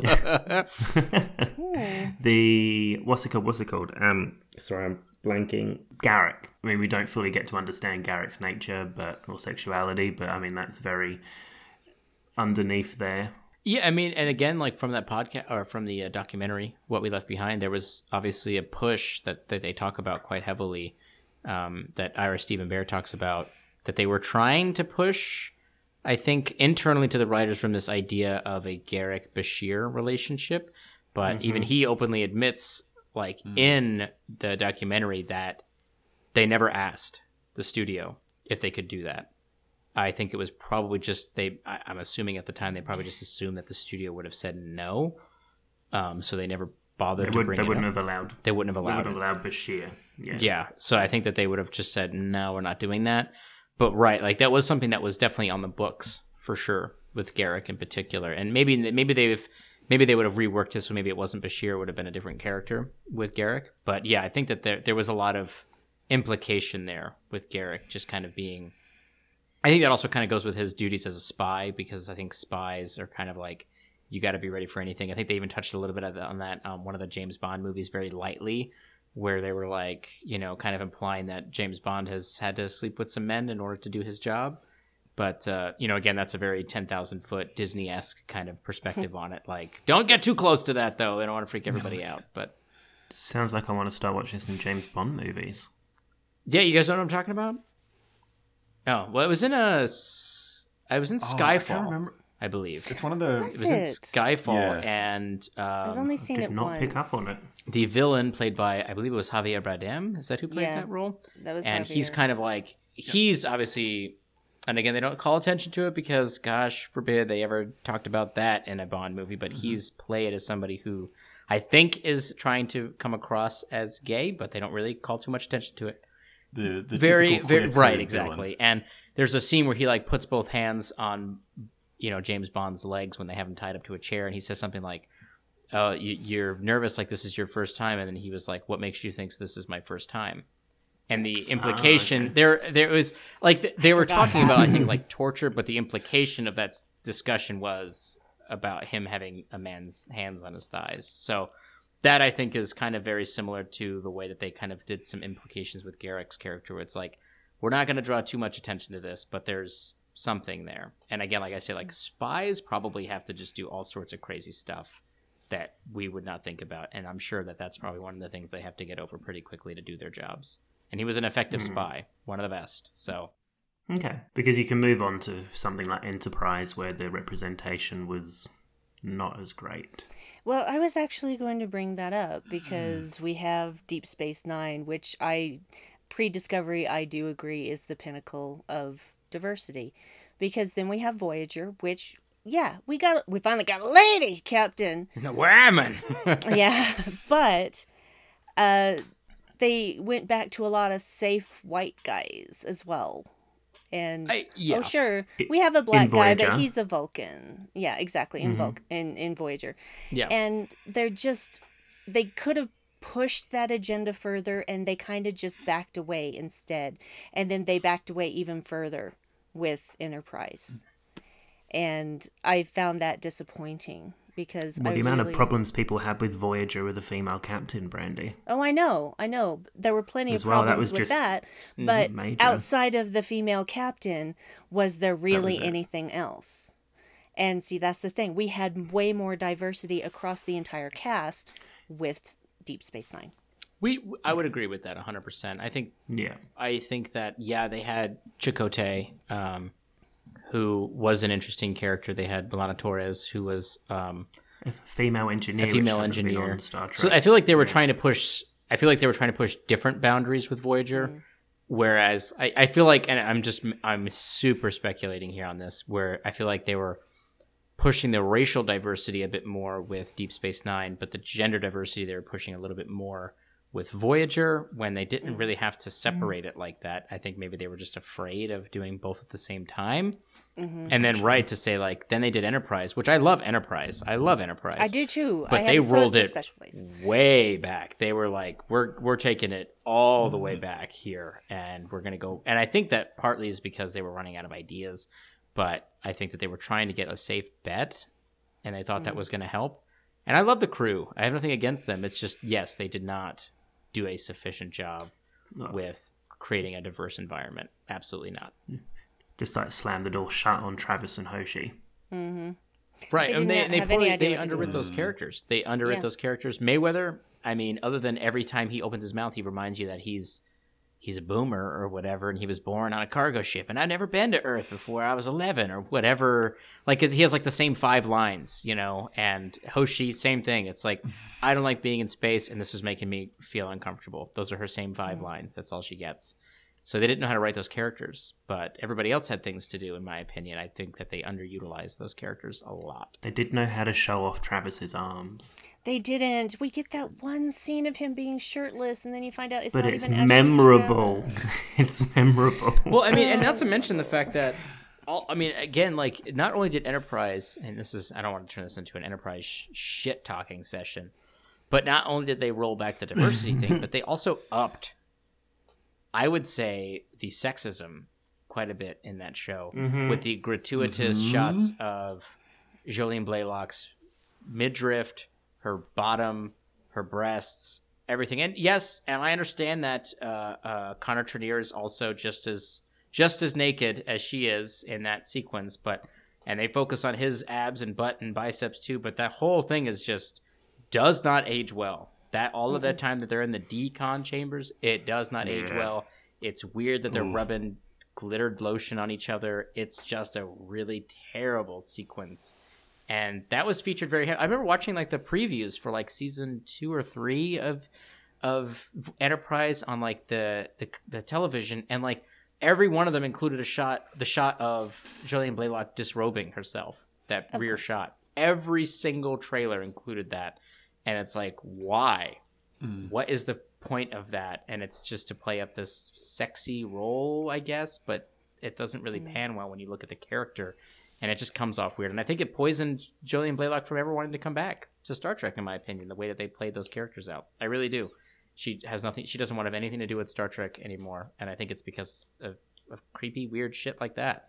I do. Yeah. Well, and it hmm. happened in really odd places too. Because in the episode carbon creek where they're tell where T'Pol is telling the story of her ancestor eh, who is played of course by Jolene Blalock. And they have that scene where they have to find clothes. And of course the we start with just guys already having their clothes. But no we've got to backlight a white sheet and show J- Jolene Blalock in all her glory nipples and everything. Right. and that was just for the type of story they were telling that was so jarring and offensive Yeah. and it makes me so angry it's the one black mark on that episode which is a really good episode but it it's brought down by that one scene they didn't have to do that No. It was just there for uh, the male there's gaze. a when she turns around because she's wearing the dress backwards, I think Backwards. it's, and then they still have to show a little bit of skin. We got to let everybody know that we've got hot Vulcan on board. You know, don't It's worry. And it's like, who is this for? Like, what is this? It's very. It does neck not age well. it's for Yeah. the neck beards who live in their mom's basement that's what it doesn't for. age well. It does No. not age well. It it it yeah, it does not. Like I just did a watch party. Um, one of another podcaster, Trek Lad, he does a, a watch party on Sundays where he's watching through all of Enterprise, and we just watched um, one of the episodes where they were in the decon chamber, and it was like, oh, this is making me uncomfortable to watch mm-hmm. this because there's a lot of mm. weird gratuitous shots there that are zeroed in on that. And it's weird that again where they went from Deep Space 9 and Voyager and then they rolled all of those things back with Enterprise and it's like you guys were on your way and then you decided to jump back 30 years for some bizarre reason. Mm-hmm. yeah it kind of reminds you of what happened four years ago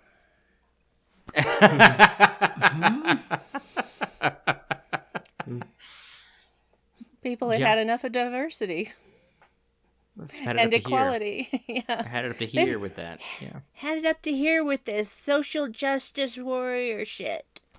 Yeah. Anyway. And yeah, I gotcha. Ah, But yeah, have we anything else to discuss, gentlemen? I don't think so. I'm not sure. Do we want to do final thoughts? Final thoughts? Anyone? Final thoughts? Sure. We can do final thoughts. I nominate Token Yeah. Gay. Token Gay, your final thoughts first. can somebody else go first while I think of some final thoughts? Okay, Dr. Nick. Dr. Nick. All right.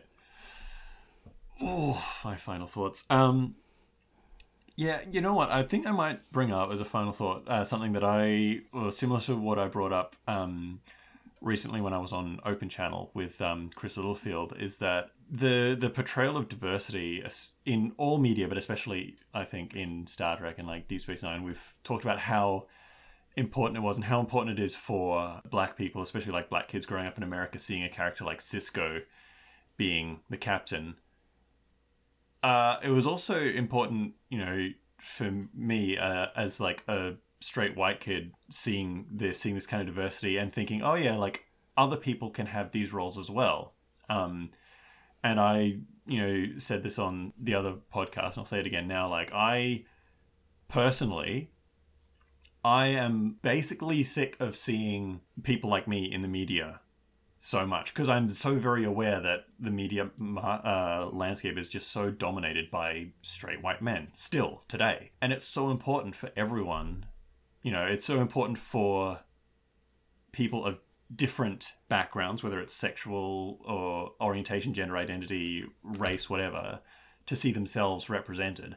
And it's also really, really important for people of my background, you know, people with, you know, white privilege, male privilege, straight privilege, whatever, to see other stories being told, you know, to see that, you know, even though we are the ones promote shown the most in media, it doesn't mean that we're the default. You know, all of these different stories need to have uh, equal weight and promotion in the media, and I think it's just very, very beneficial for everyone to see diverse portrayals of different people in the media. And honestly, I think Deep Space Nine was one of the things that really got that ball rolling uh, in science fiction. I agree. Excellent. Yeah, I agree totally. You know, I'll, I'll share my final thoughts. Is I I am so thankful that these people, and they are people, you know, Nichelle Nichols, Avery Brooks, these these icons in the Star Trek community. I'm so glad that they were able to crawl and drag and just rip down all of these barriers that were, you know, in between them and success inside of the Star Trek franchise. I'm so glad that they fought those those fights off camera so that we could enjoy what we have now. Um, where I every time I see an ad for Star Trek Discovery, the only person I see on those ads is Sonequa Martin Green. And she's front and center.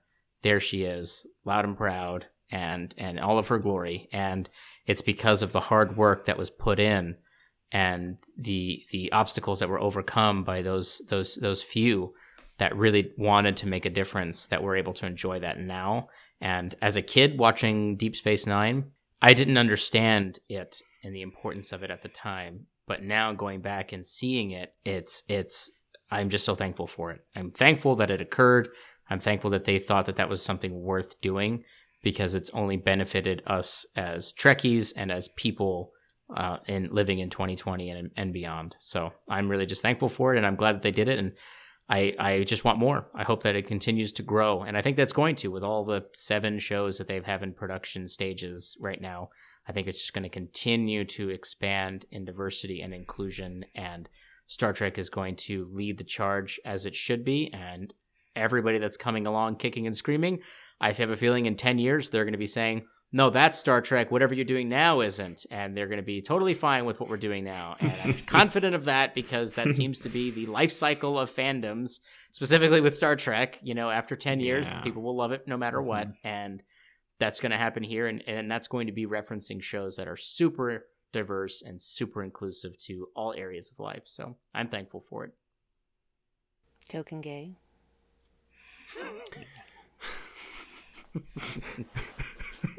yeah, come on, token. Um. so to be honest, I'm gonna not say something as profound as these two. I just want to tell people to get off the fucking dickhead train and get on the train towards etic and inclusivity and equality and that Star Trek is moving us towards that ever so slowly, or helping, should I say? Wow! Yeah. Think of all the syllables you just saved. um, actually, yeah, men are better. Wham! Wham! uh, uh, You know, my husband has actually said more than once that people only love a Star Trek series uh, unconditionally at least five years after the last episode has aired. So that is something that he has noticed as well. I honestly, as a cis het white female, there's not a lack of representation as far as cis white hetero females. But just personally, my own personal experience with representation uh, came in the form of one Sylvia Tilly. And I didn't realize how important that was until it happened. And now I feel like I can feel a piece, just a tiny piece, of what it's been like for black women, black men, other people of color, religion, gender identity, etc. I can feel a tiny piece of what it's like to see someone like you on the screen and how much that matters because there are tons of people out there that need that representation. And it should be happening everywhere, everywhere, and it's not yet. And this is 2020. We think we're so advanced and we're still so backwards on this one thing, which is diversity. And I don't understand why we just can't get our shit together. But I am so also I am grateful that I have mm-hmm. had Star Trek my whole life to teach me very very quietly. You know, it's not it wasn't in my face. I it, when I was a child, you know, it wasn't in my face. I didn't understand that I was being given a social message. Mm-hmm. As a teenager, I absolutely understood, but you know, revisiting the original series, I it's it was really eye opening as an adult because I just thought, oh, I never realized that that is what they were talking about. I mean, there were some things that were obvious, but Star Trek has been one of the best vehicles for promoting diversity throughout the ages. And the fact that it is now really just blowing it out of the water right now with Discovery just gives me hope. And hope, as you all know, is extremely important, especially people who have been through a lot of trauma in these trying times. And you know, we need we need to do more. We need to be more like the people that we're watching on screen. And we need to make those changes in our laws, in our society, and it's not something that will happen overnight. But that's the whole thing. That Star Trek future didn't happen overnight either. Yeah. And if we want to get there, we're the ones that are going to have to do the work. It's it's starts with us so that we can get there. That's really well said, Brandi. I, I, I want to throw something out there. I think I, something that popped in my head from while you were talking about your representation uh, attachment to, to Tilly. I'm going to throw this out there for anybody out there who's listening because I feel like some people forget this, which is there are folks out there who watch Star Trek who are not feeling any attachment towards the diversity aspect of it. And that's okay. What's not okay is when you try to take away people's attachments to what they are experiencing in the show. If it's not, if you're not watching it for the diversity piece, that's fine. You don't have to do that. But don't try to ruin someone else's experience and their own feelings and attachments towards the show. Then you can just watch it for just enjoying the entertainment and not think about that. That's okay too. Those things can those things are not mutually exclusive. They can exist at the same time and it's okay. I'm just throwing that out there because I felt like it was necessary to kind of cap off all of these these important discussions that we've had here about the importance of diversity and maybe somebody sitting there listening to this, well, I don't care about that. Well, that's okay. Then just enjoy mm-hmm. the show and, and don't be don't be as Liam put it, the token gay put it, just get off the dickhead train and just relax. Yeah. Well, there have been times where I have expressed my deep and abiding appreciation and love for Tilly, and I've had someone jump in and be a reply guy and talk about how much they hate her and think she's terribly written and etc. So, yeah, don't be that person. Right. It's it's not necessary. You don't have to.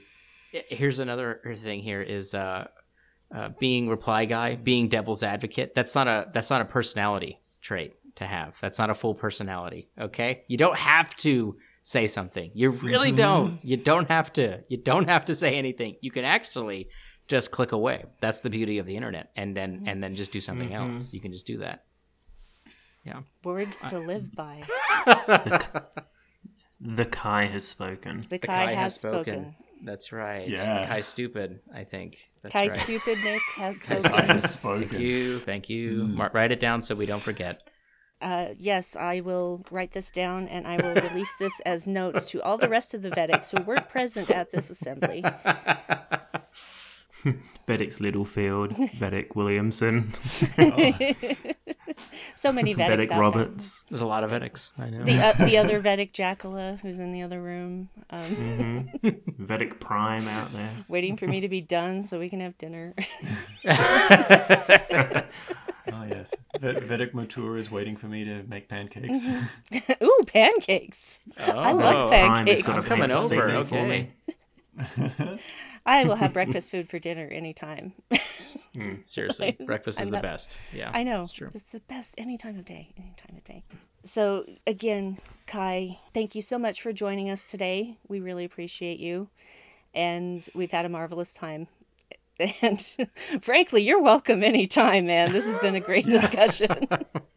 Thank you so for much for Vedeks. having me. Yeah, So- thanks. I I thought I thought it was great. I really enjoyed it. It was. We got into Zoom. This wasn't as uh, jovial as my Janeway uh, video. uh, that fo- folks, hopefully, they go and tune into that as well. But this one, I think, was just as good because you know it's it's an important topic, and I think it needs to continue to be talked about and, I and agree appreciated. completely. I agree completely. So tell people again where to find you uh, outside of this podcast. Certainly, you can find me on YouTube at uh, just youtube.com slash Ketwolski. That's my primary method of content creation right now. Uh, you can also find me on Twitter at Real Ketwolski, and I am on Facebook. Just the name Ketwolski will bring up my Facebook fan page and my Ketwolski account, which you can add me on there and send me messages if you'd like. And uh, if I have the time, I will definitely respond back to you. Fantastic. Is Ketwolski your last name? No, it's something I made up completely. Um, it's a combination of Kawalsky from Stargate SG One, and uh, I know one of my favorites who dies every time he's in an episode, and uh, a Ketwol, which is one of the character creatures that George Lucas superimposes over the Wolfman for I think the second edition of the special release of A New Hope on VHS. So, and it looks like a giant elephant in the room. So, yeah. I thought I was extraordinarily clever in my nickname uh, creations, and now here I am, several years on, and I'm like, well, nobody can find my YouTube channel because no one's ever heard of a Kowalski before. But it's okay; it's the brand now. I'm sticking to it. Yes. All right. Fair. Uh, Vedek Smart, will you give us our benediction? Sure. This is. don't you don't change it halfway through like I do to you. I'm never going to do that to you. Okay. Uh, so thank you for listening to this episode of the Vedek Assembly. Before we close, Nick and Liam record on the traditional lands of the Wurundjeri people of the Kulin Nation and the Kaurna people of the Adelaide Plains, respectively. We, rep- we pay our respects to elders past, present, and emerging, and acknowledge that sovereignty was never ceded. You can keep up to date with our episode releases on Twitter at Vedek Assembly if we remember to put them out, like, like the last episode. on Facebook at facebook.com slash Vedek Assembly. And please also join us in our listeners community called The Nexus. Just search for The Nexus on Facebook and you should find it. Join the discussion about all new episodes of Star Trek Discovery on there. You can find me on Twitter at LS74656 and on this network hosting The Janeway, our Star Trek Voyager podcast. You can find Nick on Twitter at PunkZoologist and on Instagram at PunkRockZoologist. And you can find Brandi on this network hosting Boldly Go, our Strange New Worlds podcast, What the Future Holds, our Star Trek Discovery podcast, and fucking everything else under the sun. And on Twitter at BrandiWine12, that's Brandi with an I and 12 with a number. The Vedek Assembly is part of the Holosuite Media Network. Vedeks disassemble. That sounded like a Transformers thing there.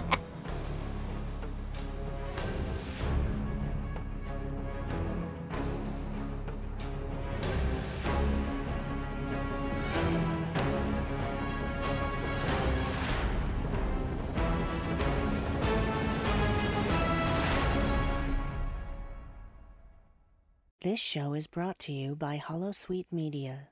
Computer, list other available Holosuite Media programs. Loading Holosuite preview program for Open Channel, a Star Trek community podcast. But I just want, I wish that more straight cis white guys said things like that and realized things like that. And I please continue to to try and show them the way. I try. and of course, I have responsibility too. I am I am cisgender and I am white. You know, even though I'm I'm a homo. So. Ah, I think that's great, Nick. I think we should just wrap the show now and end on that note. Thank you. Thank you so much. Thank you. Loading Holosuite preview program for The Janeway, a Star Trek Voyager podcast. before that timepiece stopped working Mm-hmm. That really because he saw it in the shop window. that really ugly timepiece. When I first watched it, I thought, okay, yes, this is a clock that maybe somebody puts on their desk or Mm-hmm. on a wall somewhere. But later we see somebody pull the same thing out of their pocket. Do they not have watches? yeah. Oh, it's like one of those like huge clunky mobile phones that all they ever did was like call people. It's like, nope, this is just a big clock for my pocket. It's something that Flavor Flav should be wearing around his neck. It's that big and obnoxious. Is that a clock in your pocket, or are you just happy to see me? oh no, no, it's it's just a clock. It's most definitely a clock. Loading Holosuite preview program for What the Future Holds, a Star Trek Discovery podcast. look at previous Star Trek series where they appealed to the male gaze. You had Seven of Nine. You had those episodes Mm. of Enterprise. Yeah, T'Pol when they're in their little decompression chamber or Yeah. whatever. they're- Yeah, when they're in Yeah, their let's undies. objectify the male a little bit every Yeah. now and Yeah, then. equal It's rights. nice to change it up. right. See, if you're gonna objectify a woman, then you've got to objectify a man to balance it out, because then Right. it's not. It's about time. No kidding. Computer, deactivate Holosuite.